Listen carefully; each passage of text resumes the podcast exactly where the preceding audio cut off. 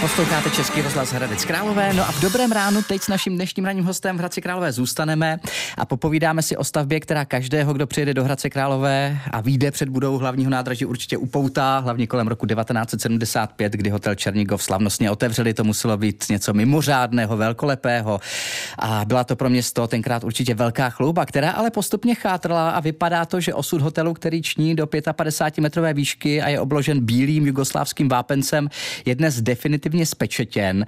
A možná i o tom si teď v dobrém ránu popovídáme s vedoucím odboru památkové péče v Hradci Králové architektem Janem Faltou, kterého tady vítám. Dobrý den, pane dobrý architekte. Den, dobrý den. Tak jaký vůbec vy máte vztah k Černigovu? Osobní takový. My jsme se bavili o tom, že vy jste hradečák, já jsem taky hradečák, koukám od malička, eh, bydlím u Koruny, takže koukám na tu siluetu eh, a vlastně jednu z dominant Hradce Králové vlastně od jak živa, tak... Eh, no, tak když hotel Černigov otevírali, tak jsem byl ještě poměrně jako malý a úplně tak jsem to jako nevnímal a má orientace byla spíš na ty historické věci, hrady, zámky a kostely, Jasně. baroko a podobně. Takže eh, vnímání hotelu Černigovo, k tomu jsem se dostal až eh, jako později, že v pozdějším věku, eh, když jsem zjistil, že to spektrum architektury je daleko širší než milovaná gotika a baroko, ale že to končí skoro až současností. Hmm. Pojďme nejdřív do té doby, kdy v Hradci Černigov před nádražím ještě nestál. Víme určitě z nějakých dobových fotografií, jak to tam vypadá padalo a co se všechno vlastně muselo zbourat kvůli Černigovu tenkrát? Hotel Černigov stavěli vlastně ve dvorních eh, traktech, protože mezi nádražím a nynějším hotelem, tam, kde je parkoviště, stála řada domů. Dokonce existuje fotografie, kde hotel už stojí, ty domy tam taky stojí a u popisku eh, v novinách je napsáno, že tam vznikne parkoviště, takže to mělo být ještě takové lákadlo, že to bude ještě lepší. Mm-hmm. No pravdou je, jak jsem se někde dočetl, že Černigov zůstal vlastně jakoby osamocen, protože se původně eh, uvažovalo o tom, že by měl být součástí nějaké ucelenější eh, moderní zástavby směrem do města. Eh, je to pravda.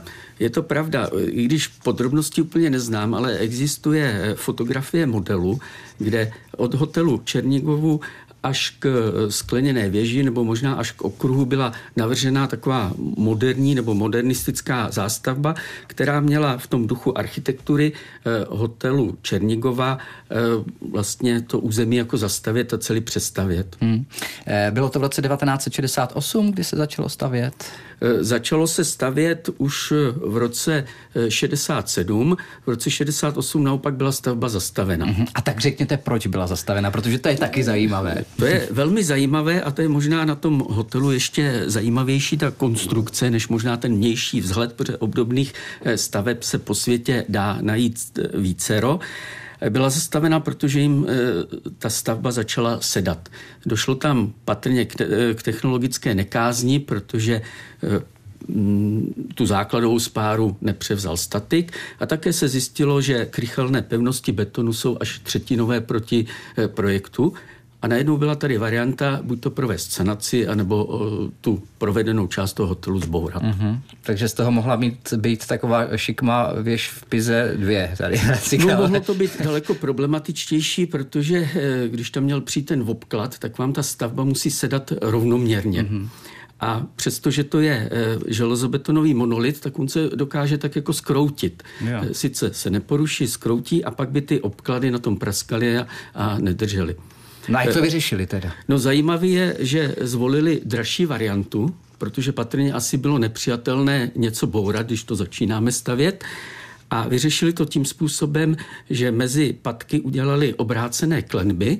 Když si představíte klenbu normální, tak ji otočíte z hůru nohama. Mm a e, zesílili, e, zesílili ty základové konstrukce tak, e, že to nemuseli bourat. Potom se mezi tu přízemní část a ten krček vlastně vložilo patro. To celé patro je vlastně jedno patro je celá konstrukce. Mm-hmm, takže takové mezipatro, které... Je mezipatro, myslím, že tam jsou nějaký pomocný provozy, moc se tam neprojdete, protože tam jsou e, konstrukce ohromných eh, průměrů Aha. a průřezů. A toto všechno drží vlastně. A toto drží. E, dokonce si potom pochvalovali, že to bylo vyřešeno tak, že ta budova začala sedat rovnoměrně a ten problém se e, vyřešil. Hmm. E, v roce 1975 slavnostně otvírali Byl v roce 1975 slavnostně otevřen. Tak si k tomu taky ještě něco řekneme po písničce s naším dnešním hostem, vedoucím odboru památkové péče v Hradci Králové Janem Faltou. Posloucháte Český rozhlas Hradec Králové. Před minutou bylo eh, tři čtvrtě na devět. Naším hostem je dnes v dobrém ránu architekt Jan Falta, vedoucí odboru památkové péče města Hradce Králové, se kterým si povídáme o hotelu Černigov, který byl kdysi chloubou Hradce Králové a lákadlem taky zahraničních delegací. Co je tak eh, já nevím, nejzajímavější, nejpozoruhodnější, nejcennější na té celé stavbě. Já jsem říkal na začátku, že je to budova, která ční do 55 metrové výšky, je obložena bílým jugoslávským eh, vápencem. To bylo běžné takhle eh, to obkládat ty budovy v té tenkrát? Době, v té době eh, často se budovy takto obkládaly. Co je na té budově nejhodnotnější, že to je poměrně ojedinělý, řekněme, výskyt takové architektury jako v Hradci Králové, protože takových staveb má máme velice málo, že jo? pak můžeme eh, srovnávat mladší Don a pak už se utápíme po většině jenom v panelové výstavbě. Hmm, hmm, hmm. E, prý snad v Černihivu, dnešním na Ukrajině, tenkrát v Sovětském svazu Černigovu, e, stojí no. bratříček. E, stojí tam bratříček. Stojí, jo. Hotel se jmenuje Gradecký, já si myslím, že ještě stojí. A zajímavé je to, že v jeho vstupní hale je taková keramická ohromná mozaika, kde vedle toho znaku Černihivu je i znak města Hradce Králové. Takže oni k tomu přistupovali trochu jinak, Myslím si, že ten pohled byl takový eh, trochu nesymetrický. Zatímco oni byli rádi, že mají hotel Gradecky, tak tady ten hotel se měl jmenovat Regina a byl přeměnován na Černíku. Mm-hmm. No já jsem hledal včera fotky, jestli ho najdu na internetu někde, jestli je opravdu jako bratříček, jako i z, té, z toho pohledu architektonického nenašel jsem. Eh, bratříček z pohledu architektonického to ne, rozhodně jako není. Já jsem tam byl asi před deseti lety, takže nevím, jaký je ten stav, ale řekl bych, že ta naše architektura byla víc, víc jako Hmm. Taková trochu západní. Jasně.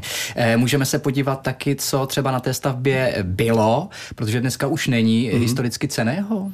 E, byly tam e, řešeny interiéry. Architektonicky, ne historicky, ale architektonicky ceného. Sam. Tak my bychom je už cenili historicky, historicky kdyby byly, byly zachovány. Byly tam in, interiéry, různě tvarované podhledy, salonky vybaveny. To většinou všechno už zmizelo jo, v podstatě to tam chybí. Na druhou stranu to nelze třeba srovnávat eh, s hotelem Ještět, kde eh, to vybavení bylo a křesla byly eh, navrhovány přímo pro ten jako hotel, tady eh, spíš byla použita ta běžná produkce, která byla sice jaksi dražší, ale mhm, byla, mm-hmm. ale nebyla jako tak autorská. významná autorská, no, jako třeba právě no, na Ještědu. No. Ale eh, interiéry, to znamená, jak jsem říkal, svítila podhledy, byly tam i určitá umělecká díla, tak to bylo autorsky navrhováno. A to už je všechno pryč? To je až na nějaké nepatrné zbytky pryč. Dá se to tam identifikovat, když víte, co hledáte. Hmm.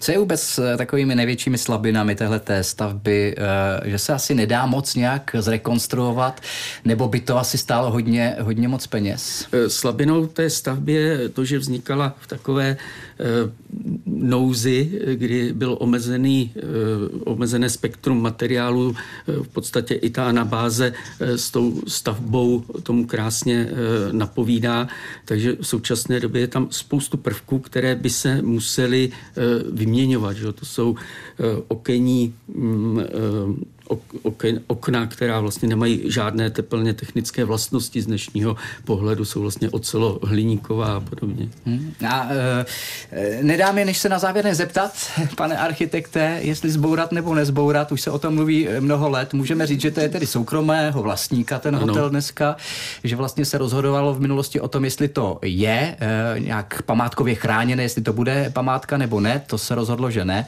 Takže jak to vidíte? Byl tam podnětná prohlášení za kulturní památku podle mě eh, přišel naprosto v nevhodný čas, kdy vlastník eh, veřejně vyjevil, že to chce zbourat a to si myslím, že pro prohlašování kulturních památek je jako pozdě. Mm-hmm. Ten hotel tam ční leta a památková péče ho mohla vyhodnotit třeba daleko, daleko jako dříve. A pokud bude zbourán nebo nebude zbourán, tak to teď v současné době závisí na vlastníkovi. A pro mě zásadní otázka je, co tam vznikne, že jo, jaká stavba. Mm-hmm. Bude vám chybět? Nebo chyběl by vám, kdyby uh, zmizel? No, chyběl i nechyběl. Pokud by nahrazen lepší architekturou, tak bych řekl, že by mě uh, nechyběl. Uh, ten obraz města se doplní zase o něco hodnotnějšího. Uh, příkladem těch náhrad může být uh, přímo to blízké nádraží, protože tu už máme třetí nádražní budovu a také se občas objevuje řekněme, takové povzdych, že nám chybí ta druhá, druhá starší budova. Hmm, hmm.